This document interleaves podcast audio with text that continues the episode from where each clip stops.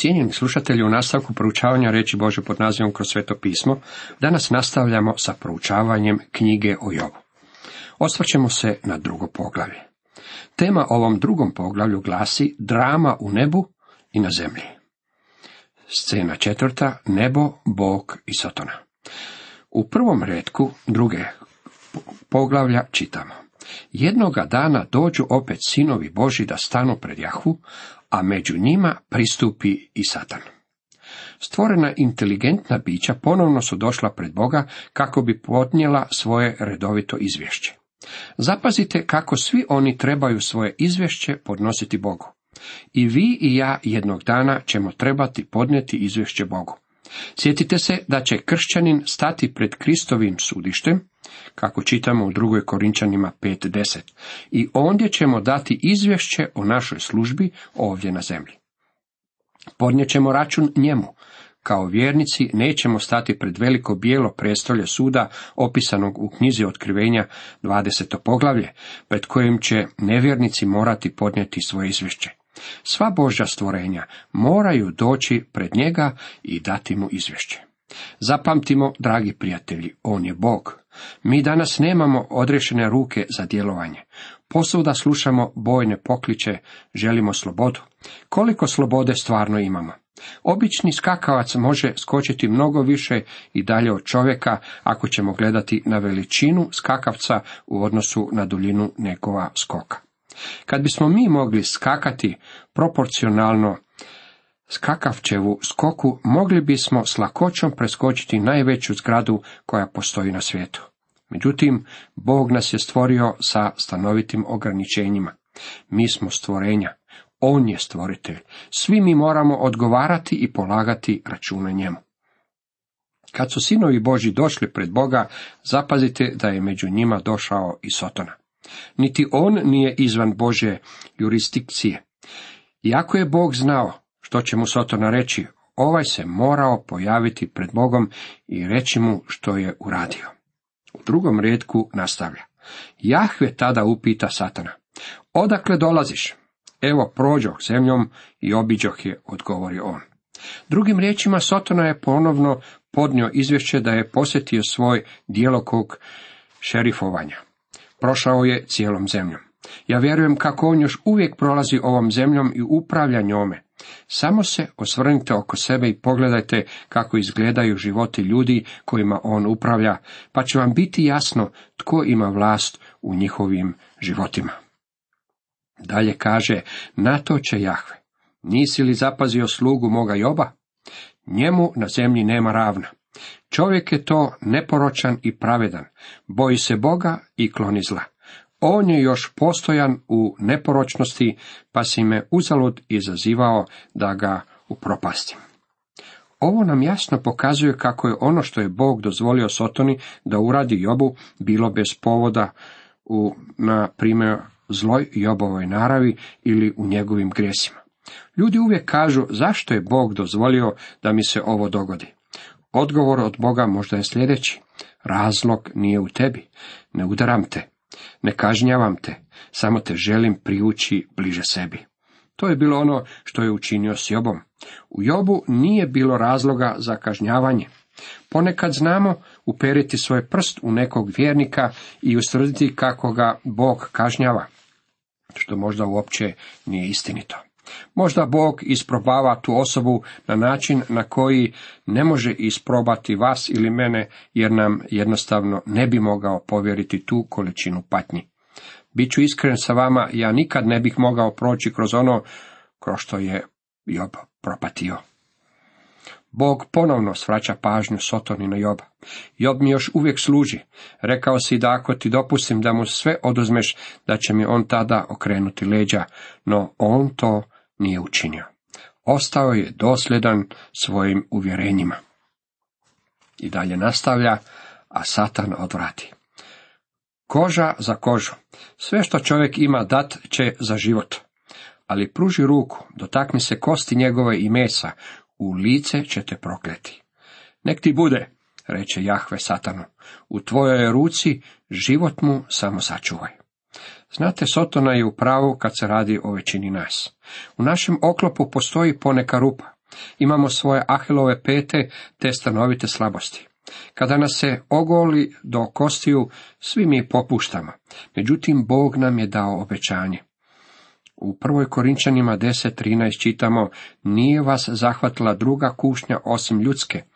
Ta vjeranje Bog neće pustiti da budete kušani preko svojih sila, nego će s kušnjom dati i ishod da možete izdržati. Bog nikada neće dopustiti da budemo kušani jače nego što to možemo izdržati. Svakako moramo prepoznati tu činjenicu. Dragi prijatelji, u kakvoj god se situaciji nalazili i kroz što god prolazili, Bog vas može održati. Ovo je velika utjeha. Ne znamo što će nam dat, dan donijeti. Možda nam se može desiti tragedija koja se ne da riječima opisati, a s druge strane taj isti dan može nam biti ispunjen radošću i zadovoljstvom. Kakav god bio, Bog nam poručuje, ja ću te opremiti da prođeš kroz to. Bog će se pobrinuti da naše oružje uvijek bude uspravljeno. To je predivno saznanje i može nam poslužiti kao utjeha u nevoljama s kojima se možda svakodnevno susrećemo. Sotona je lažljivac. Rekao je da je Job bio spreman dati sve što ima za vlastito tijelo i da ako mu Bog dopusti da ga pogodi nekom bolešću, da će tada Job prokleti Boga. Scena peta, zemlja uz. U nastavku čitamo, i Satan ode ispred lica Jahvina, on udari Joba zlim prištem od tabana do tjemena. Job uze crijep da se struže njime i sjede u pepeo. Ovaj čovjek bio je iskušan u svakom dijelu njegova života. Sotona je naravno pokušavao svim silama skršiti njegovu vjeru i njega samog. Izgubio je sve što je posjedovao u materijalnom smislu, izgubio je čitavu obitelj, a sada je bolešću bio pogođen i on sam. Očito je da nema nikakvog ljudskog objašnjenja i obove patnje. Ovdje se ne radi o kazni zbog grijeha i cijela bi stvar bila u potpunosti besmislena kad ne bismo imali ispravni uvid u stvari. To je i razlog zbog kojeg nam je Bog dao objašnjenje na početku knjige kako bismo mi mogli razumjeti. Ono što se dešavalo Jobu bilo je iz uzvišenog i vrijednog razloga. Postojao je dobar i dostatan razlog u beskrajnoj Božoj mudrosti. Kad se sagledaju svi razlozi i mogućnosti, uviđa se da je Bog imao cilj u svemu ovome. Bila je to disciplina. Možemo reći da je to bilo dobro za Joba. Kad otac tuče malog Ivicu, govorimo, mene ovo boli više nego tebe. Mali Ivica mu odgovara, da, ali ne na isto mjesto. Ovo iskustvo bilo je za konačno Jobovo dobro. Sjetimo se da Boži putovi nisu i naši putovi. U Izaija 55.9 čitamo, visoko je iznad zemlje nebo, tako su puti moji iznad vaših putova i misli moje iznad vaših misli. Trudimo se našu djecu osloboditi patnje. Činimo sve kako bi je spriječili. Pružavamo im sve što si možemo priuštiti kako bi im život bio ugodniji i razmazimo ih. Odgojili smo razmaženu generaciju. Došao je dan kada je Job shvatio da može nešto dobro izvući iz svog iskustva, međutim u početku to uopće nije shvaćao. Nije to bilo samo za Jobovo dobro, već je to bilo za slavu Božju. Sjetimo se da je Sotona napao Boži karakter. Mislim da su sve ostale stvorena inteligentna bića protrnula kada su čula ovo sotonino klevetanje Boga. Ono što je ovim riječima implicirao moglo bi se svesti na nekoliko riječi. Nisi vrijedan da te se voli. Moraš platiti jobu kako bi te volio i služio ti. Imaš plaćene ljubavnike. Što je s nama, dragi prijatelji? Jesmo li mi samo oportunisti? Jesmo li plaćeni ljubavnici? Bog nam je dobar i milostiv. Imamo privilegiju uživati u njegovoj dobroti. Međutim, tek kada se nađemo u nevoljama, ispoljavamo našu pravu narav. Plamen uvijek sažeže nečistoću, a ostavlja ono što ju srže. Mi bismo trebali biti svjetlost ovome svijetu, Svjetlo je namijenjeno tami, pa nas Bog i stavlja u tamu, da bi naše svjetlo svjetlilo. Bog niti jednom svojom djetetu nije obećao lagodan život. Upravo suprotno rečeno nam je da će cesta kojom trebamo ići biti posuta trnjem. Ako propatimo s njim, tada ćemo i vladati s njim. Ako ne bude bilo boli, neće biti niti slave. Ako ne bude bilo patnji i borbi, neće biti ni žezla i vlasti. Nama je teško pokloniti se pod silnom rukom sve silnog, zato je Pavao i napisao u drugoj Korinčanima 5.11. Prožeti dakle strahom gospodnjim uvjeravamo ljude. Kakvu je to bolest Job imao? Čitamo da je bio udaren zlim prištem i da se strugao crijepom, to jest dijelom razbijene krnčarije. Kršćani koji su liječnici mnogo su spekulirali o koje se to bolesti radilo. Doktor Cedric Harvey, Englez iz Londona, tvrdio je da je Job u stvari bio žrtva psihosomatskog dermatista. Ovo je dobro. Boža riječ nam tvrdi da je Job bio prekriven prištevima, odnosno čirevima po cijelom tijelu, a ovaj liječnik nas pokušava uvjeriti kako se radilo o psihosomatskom dermatistu. Ovo nam dokazuje što vam postajanje liječnikom može učiniti. Psihosomatski dermatitis je bolest kože potaknuta tjeskobom. Ja ne mislim da je to objašnjenje toga, međutim ovaj liječnik nije bio ondje kako bi osobno uspostavio dijagnozu, pa mu se ja zbog toga i suprotstavljam. Dr. Harvey je o ovome pisao u jednom stručnom medicinskom časopisu. Nastavlja tvrdnjom kako analiza knjige ističe Jobovu nesanicu, zastrašujuće snove, opće stanje tjeskobe i uznemirenosti, što su sve prihvaćeni simptomi psihosomatskog dermatista. Sjetite se ovoga sljedeći put kad vas nešto zasvrbi i kad se budete željeli počešati. Barem ćete znati kako se zove vaša bolest.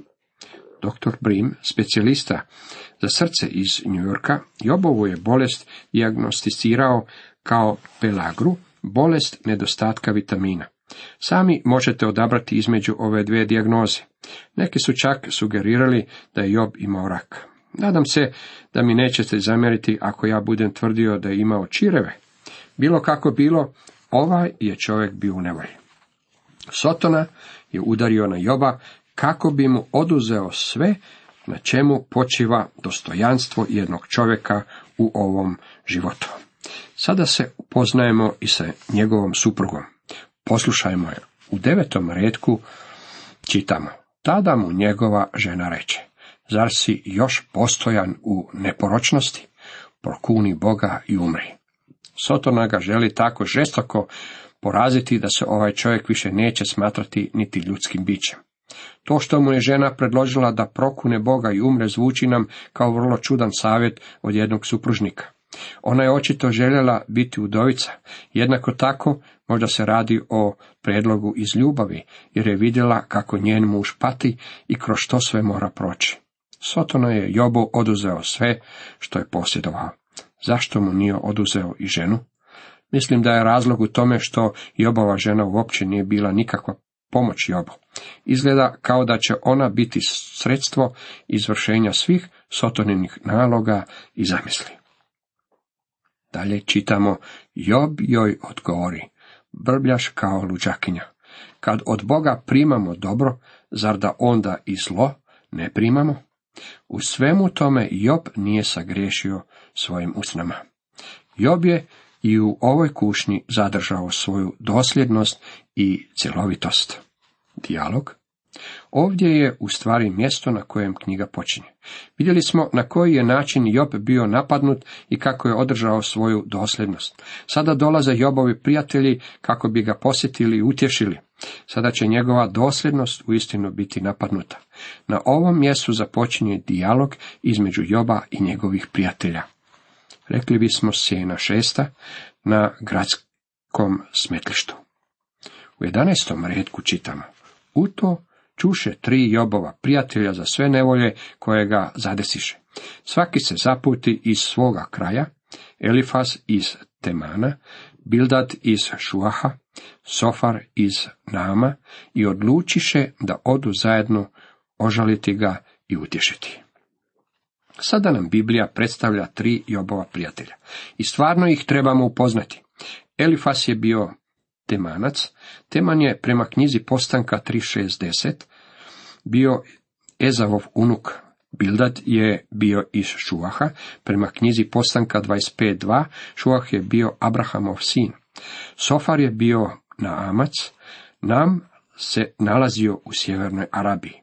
Ove činjenice vode nas do smještanja Joba u vrijeme patrijarha, a također nam se u grubim crtama otkriva lokacija na kojoj je Job živio, iako ne možemo sa sigurnošću znati o kojoj se točki radi. Ovi ljudi došli su tugovati zajedno s Jobom. S obzirom na to da ću reći podosta ružnih stvari o Jobovim prijateljima, mislim da bih trebao reći o njima i sve ono što je dobro. Oni su bili pravi Jobovi prijatelji sve do trenutka kad mu se ovo dogodilo. Ovo Jobovo iskustvo udaljilo je i otuđilo njegove prijatelje od njega, a razlog zbog kojeg je došlo do takvog stanja stvari leži u tome što oni nisu poznavali Boga, a osim toga nisu znali zašto Bog čini određene stvari, poglavito ovakve kojeg smo svjedoci u Jobovom slučaju. Zato bismo i danas trebali biti na velikom oprezu kada se trudimo objasniti zašto se nekome desilo ovo ili ono.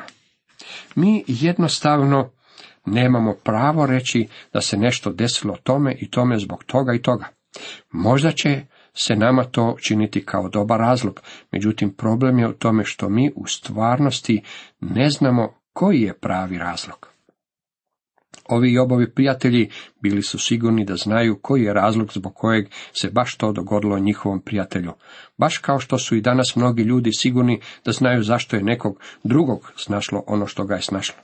Mislim da znaju zašto se određene stvari dešavaju, međutim bili su u dubokoj zabludi. Bilo kako bilo, valja zapaziti kako su oni bili stvarni Jobovi prijatelji. U 12. i 13. redku čitamo, a kad su iz daleka upravili oči na njega, nisu ga prepoznali. Tad udariše u plać, svaki razrije svoju haljinu i prosu prah po glavi. Potom sjedoše kraj njega na zemlju i ostadoše tako sedam dana i sedam noći. Nijedan mu ne progovori ni riječi, jer vidješe da je velika njegova bol. Do njih je došao glas kako je njihov prijatelj Job u nevolji. Međutim, nisu niti sanjali da je njegova nevolja tako velika. Kad su posljednji put vidjeli Joba, on je još uvijek živio u predivnom domu, okružen svojim sinovima i kćerima. Koliko su im god oči mogle gledati, vidjeli su Jobovo bogatstvo. Sada su mu došli u posjetu.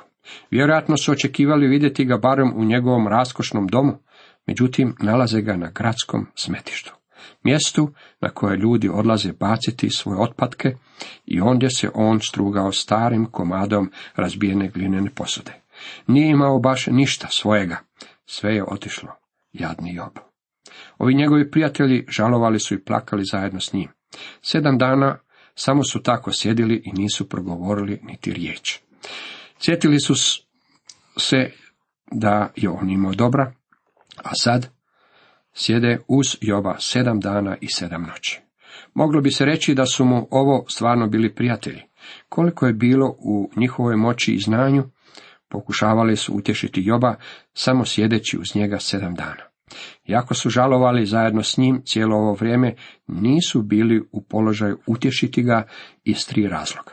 Prvo, nisu razumjeli Boga, drugo, nisu razumjeli Joba i treće, nisu razumjeli sami sebe. Dok su tako sjedili sedam dana žalujući, Job se nalazio pod njihovim kritičkim pogledima, a oni su samo znalački odmahivali glavama. Sva trojica bili su briljantni muževi, bili su filozofi, odnosno ljudi koji mnogo razmišljaju. Tijekom svih ovih sedam dana oni su razmišljali i sva trojica došli su do istog zaključka. Do zaključka su došli iz drugčijih kuteva gledanja, međutim zaključak je u sva tri slučaja isti. Job je vjerojatno teški grešnik kad su mu se desile ovakve grozne stvari. Sigurno ga je Bog kaznio. Bolje bi mu bilo da pokuša popraviti svoj život. To je bio njihov zaključak. Na koncu Job više nije mogao izdržati. Oni su s podrugljivim smješkom na licu počeli klimati glavama, kao da oni sve znaju. Kao da su govorili, aha, brate Job, konačno je sve izišlo na vidjelo. Živio si u grijehu, a prema van si izgledao kao najpobožnije stvorenje na svijetu. Sada znamo i sigurni smo da je ovo što te snašlo došlo zbog tvoga grijeha i sada je sve došlo na svjetlost dana. Job to jednostavno nije mogao podnijeti. Mogao je primiti sve ono što mu se desilo, međutim ne i lažne optužbe od ljudi koji su mu još k tome i prijetili i bili prijatelji. Zato je započeo dijalog. Prvo je progovorio Job. U poglavlju koje slijedi moći ćete čuti glas slomljenog srca ovog čovjeka. Cijenjeni slušatelji, toliko za danas.